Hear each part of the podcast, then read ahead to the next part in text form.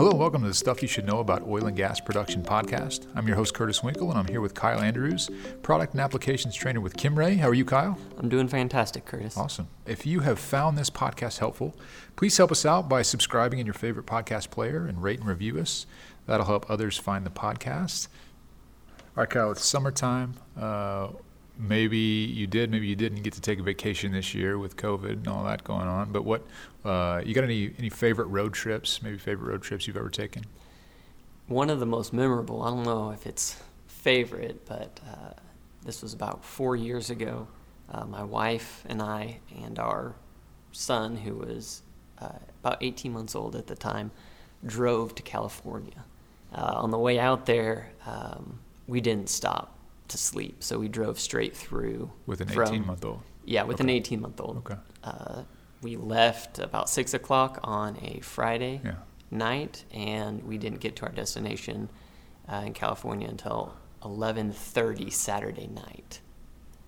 Um, so it was about 30 hours. Yeah. So I'm waiting to hear the other shoe drop. Was it was you said it was memorable, not your favorite? Right. The once we got out there, the vacation was uh, okay. uh, it was awesome. To the beach, uh, or yeah, to the beach. We have some family that lives out there. Yeah. Uh, so stayed with them. Um, it was a great time. Uh, the driving out there was terrible. Uh, I'll never drive again. Uh, probably about you know 15 hours into the drive, so about halfway through. Yeah. We are like, well, we can't really turn around now. Right. Um, so it was it was miserable from the time we um, got into Arizona to yeah. California. Yeah. It was my son had had enough. Oh yeah. I had had enough. Yeah. You know. Oh yeah. We were all hungry, and that doesn't ever make things better. Yeah. you know, no sleep. Yeah. So. No, I I I, uh, I used to be that guy, just like I don't care. We don't need to stop anywhere. Let's road trip it. We'll go all night. And right. uh, uh, as I've aged a little bit, I'm I'm very pro the stop halfway hotel action. Yeah. yeah. If you've ever been stuck in a car with an angry kid, yes. doesn't want to be in a car seat. Yes. Exactly. Absolutely. All right, well, subject for today is a really important safety measure that we want to talk about. It's this practice of, of double blocking and bleeding. Um, so, uh, Kyle, why don't you start us out? Um, why would someone be be working on a valve first of all? What might they be doing?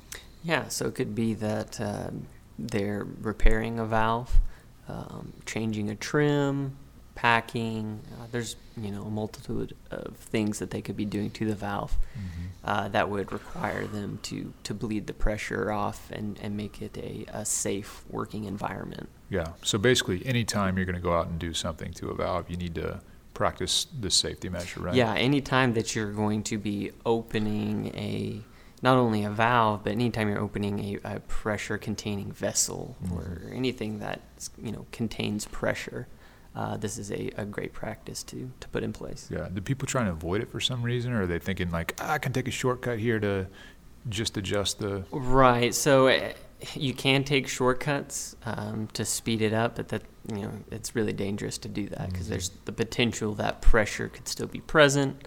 Uh, pressure could be coming from uh, another place uh, yeah. that you're not expecting. Yeah. Yeah. So that, this is a big uh, reason we do this, right? So um, let's just walk through kind of uh, again. You gotta, you know, you're gonna have to check this valve. You think maybe uh, it needs, you know, a repair kit or something uh, in it. Uh, what are the steps that they need to take before they actually uh, open it up?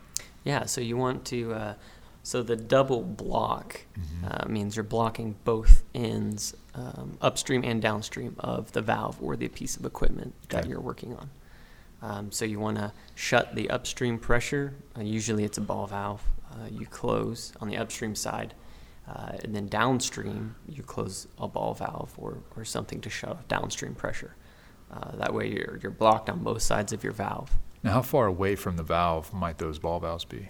Usually, it's it's right next to the ball valve. Okay. Um, you know, there'll be a, uh, a nipple or some kind of flange made it up to the valve, but it's usually within an arm's length. Okay, on both sides. On both sides of the valve. Okay. Yeah. Um, producers do that just to make it easy to get to. Um, so it's real simple to close both of those off. Now the pressure that's trapped in between those two ball valves or shut-off points, um, you have to bleed that pressure. So you've double blocked it. Okay. Now you need to bleed the pressure off. Okay. How do you do that? Um, so if there could be um, ports installed, needle valves. Um, on a lot of our control valves, there's two ports in the body, one on the upstream side, one on the downstream side. A lot of producers will have uh, needle valves uh, with a piece of tubing coming out. They can put a bucket under it to, to catch whatever comes out of the valve, but uh, just a, a place to bleed off the pressure that's trapped in, that, in that body. Okay. All right. Um, is so when we talk about um, working on these valves and, and that you need to double block and bleed around, is it uh, specifically certain types, or I'm thinking like a dump valve? I don't know if you're you're going to do it there. Yeah, yeah. Okay. So any any valve, um, anything that has pressure on it. So it could be it could be a mechanical dump valve. It could be a high pressure control valve.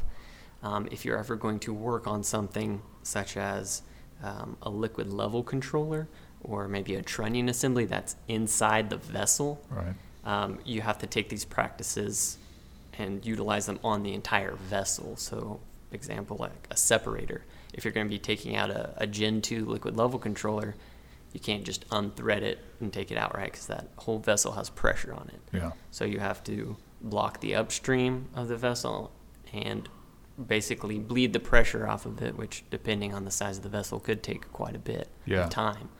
Um, but Now, you want now, would they have a needle valve on the vessel itself, or does that come through the valve too? Um, so usually, if you're if you're uh, draining and, and depressurizing an entire vessel, you Uh-huh. can do that through the back pressure valve. Basically, you um, lessen the set point of that of that vessel. So Uh-huh. the back pressure valve, you know, you would unscrew the adjusting screw to effectively put the set point at zero. So that way, it's evacuating all, Okay, so all just- of the pressure. Unthread that top screw Yep. to to. and then once it gets down to a certain point, um, you would then usually there's a uh, a ball valve or some some kind of valve to release the remaining pressure uh, on that vessel. Now, if you're taking out uh, anything that goes into the vessel, like a liquid level controller or trunnion assembly, you also have to drain the liquid level to below that connection point.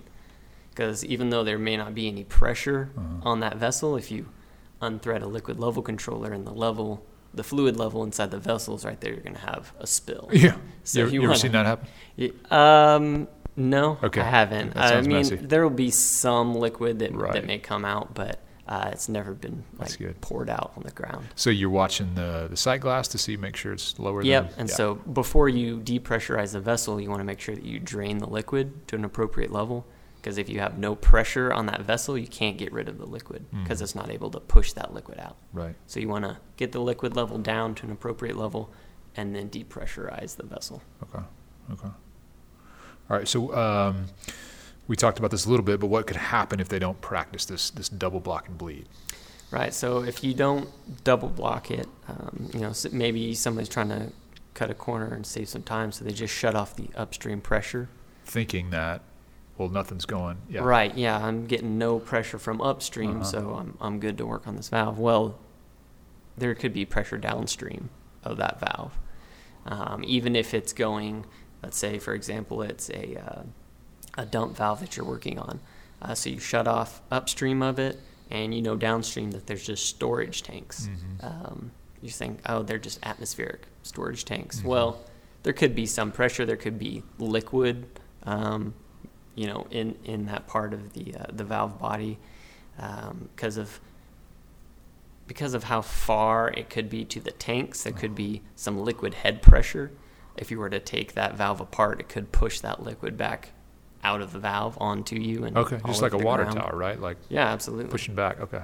Yeah, so you want to make sure that you block both sides of it, because you know you could could have a spill. Um, a lot of the times, even with double block and bleed, uh, if you've blocked both sides of the valve and you've bled the pressure off, and you start taking apart the valve, um, if you ever hear a hiss or if there's signs that there's still pressure, um, the ball valves could be bad. The seals on the ball valve, uh, so you could potentially be leaking pressure. So in that scenario, you want to, you know, put everything back together, and then, uh, you know, then check the ball valves, and you may have to replace a ball valve Okay. at that point. Yeah. Yeah. Yeah. So anytime you hear a hiss, tighten everything back down. Yeah, take stop a stop what you're doing. Don't uh, don't continue to to take apart the valve Mm-hmm. because that means there's there's still pressure. There's still something going on in there that that needs attention. Yeah. Um, with some of our valves, specifically the high pressure control valve, there's safety fe- features built into the stuffing box. Um, so if you're doing a trim swap or changing the packing on a high pressure control valve, as you're unthreading the stuffing box, which has got the packing, the trim, and everything attached to it, um, as you're backing that out, there's a, a weep hole that's um, drilled into the body of the valve that before you completely unthread the stuffing box, any pressure that's trapped in the body uh, would start weeping out that, that little hole. Um, and that's just to alert you that hey, this there's still pressure. Yeah. Um, the pressure will eventually bleed out, and it should stop hissing. If it doesn't, then that means you've got a leak somewhere, you know, in a ball valve or, or somewhere upstream or downstream of the Yeah, valve. so that's specifically what that feature's for, right? So then you Correct. unthread it to that point, and then if they hear it coming out the weep hole, maybe give it a second to see if that was just what was in the Right. body. Yeah. Give it a second. See if it, it slows down or, or stops completely. Yeah. Uh, you, don't want to do anything else to the valve until it does stop completely. If it doesn't ever stop, then that means uh, you've got a leak somewhere and you need to take care of before you work on the valve. Yeah. Okay. Well, any uh, any stories or near misses, anything like that that you've come across when when corners are cut and those kind of things around this issue? Uh, I don't have any personal experiences with that. Um, you know, I, I, I hear, um, you know, kind of the horror stories of, of people, you know, working on a valve. And uh, a, a near miss that I heard of was um, somebody's working on a high pressure control valve. Um, the specific trim size that they were using, it, it, uh, it was an eighth inch trim, which is the ball on the stem is smaller than the shaft of the stem itself. Uh-huh. Uh, so it's able to, uh, with the top works off of the valve, it's able to come out of the stuffing box. Okay. Uh, there's nothing keeping it in. So if there is pressure trapped on the body, it has the potential to push that stem out of the stuffing box. Um, so this individual was taking off the top works. He was going to work on the valve, and the stem shot out of the stuffing box. Hopefully his Um, eye wasn't over it. no, his his face wasn't over Yeah. the valve at the time, uh, but if it would have been, he would have Yeah. uh, definitely been injured. Um, so in that scenario, I don't I don't know what he did up to that point, um, but definitely he wasn't aware that there was pressure Mhm. on the body. So he probably did not double block and, and bleed the pressure off of the body. Yeah. Well, really important issue, and, and you know, the more you're out and around these things, the more comfortable you get, and Mhm. sometimes you kind of, you know, neglect some of these fundamentals. Yeah, Uh, absolutely. but- and and two, if you know if you're out in the field and, and there's pressure to get work done, or you you know Yeah. you, you you're trying to go fast to get you know to the next thing. Yep. Um, definitely keep in mind that you know it only takes one mistake, um, you know, to change your life or somebody else's life. Yep. Uh, and so Yep. definitely take the time to make sure you're doing it right. If you ever feel uncomfortable with the situation, uh, whether it's something you're doing or something that somebody else is doing, definitely speak up and and you know safety is always number one priority. Yep, yep. We want everybody to go home safe. Um, so uh, high pressures, um, even lower pressures, can cause some damage if you're not paying attention. So, Yeah. yeah. All right, Kyle. Well, thanks for for uh, covering this really important subject. So make sure you're double blocking and bleeding whenever you're working on a valve, doing any kind of maintenance at all. And uh, you can find uh, links to some of the resources we mentioned in this episode in the show notes. And we'll catch you next time on Stuff You Should Know About Oil and Gas Production.